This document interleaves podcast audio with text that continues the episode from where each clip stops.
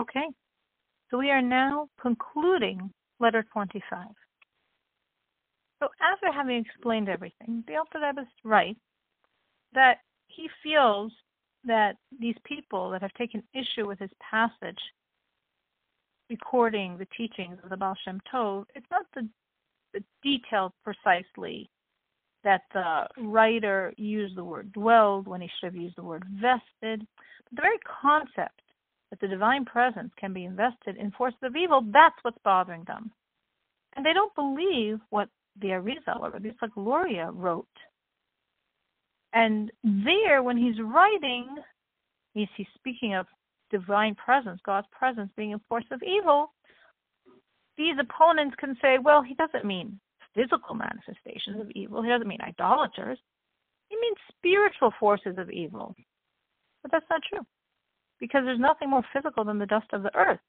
But it's written in Kabbalah, in the esoteric teachings, that the divine attribute of sovereignty of sovereignty of the world of descent, lowest level of lowest world, is invested in the dust of the earth.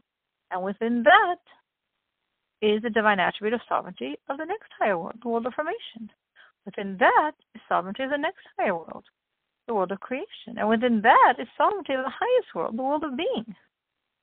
So in the dust of the earth is ultimately the divine energy from the world of being. Now perhaps it's difficult for them to conceive the divine presence vesting itself in the Gentile because of the impurity of the souls of the Gentile. But the souls of the Gentiles derive from the union of the masculine and feminine elements of a spiritual force of evil, as stated in the writings of Rabbi Luria.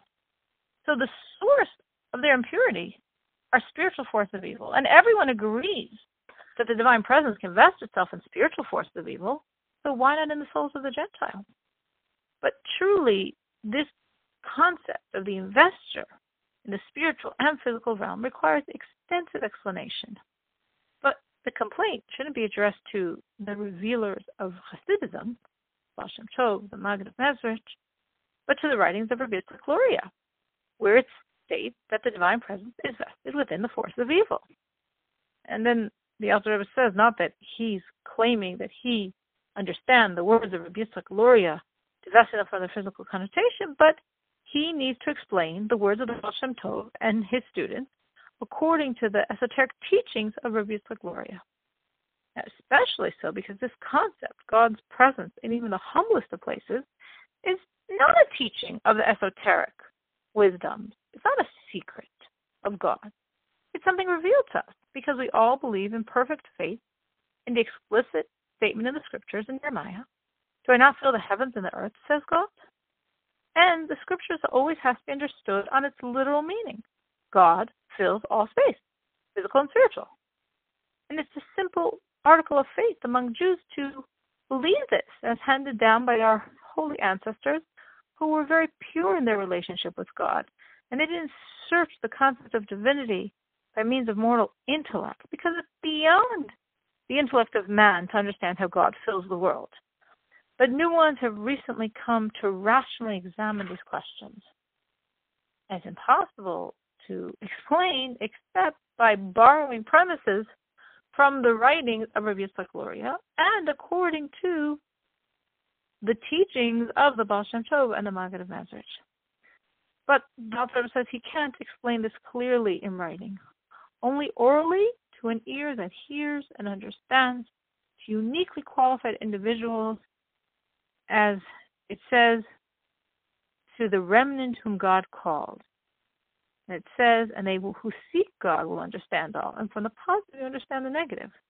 So those who don't seek God are incapable of perceiving the knowledge of Him as revealed in the inner dimension of Torah, and particularly as revealed in Chassidus.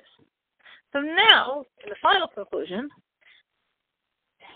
you have seen an explanation of a single passage from the teachings of Chassidus, which is a sample and token that all problematic passages about which objections have been raised have an explanation and meaningfulness for those familiar with esoteric wisdom.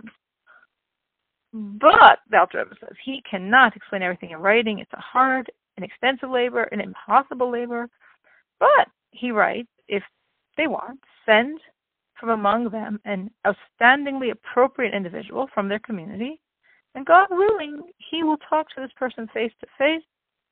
And after it ends with a prayer, may God be with my mouth as I speak. May the words of my mouth find favor, as it says in the Psalms.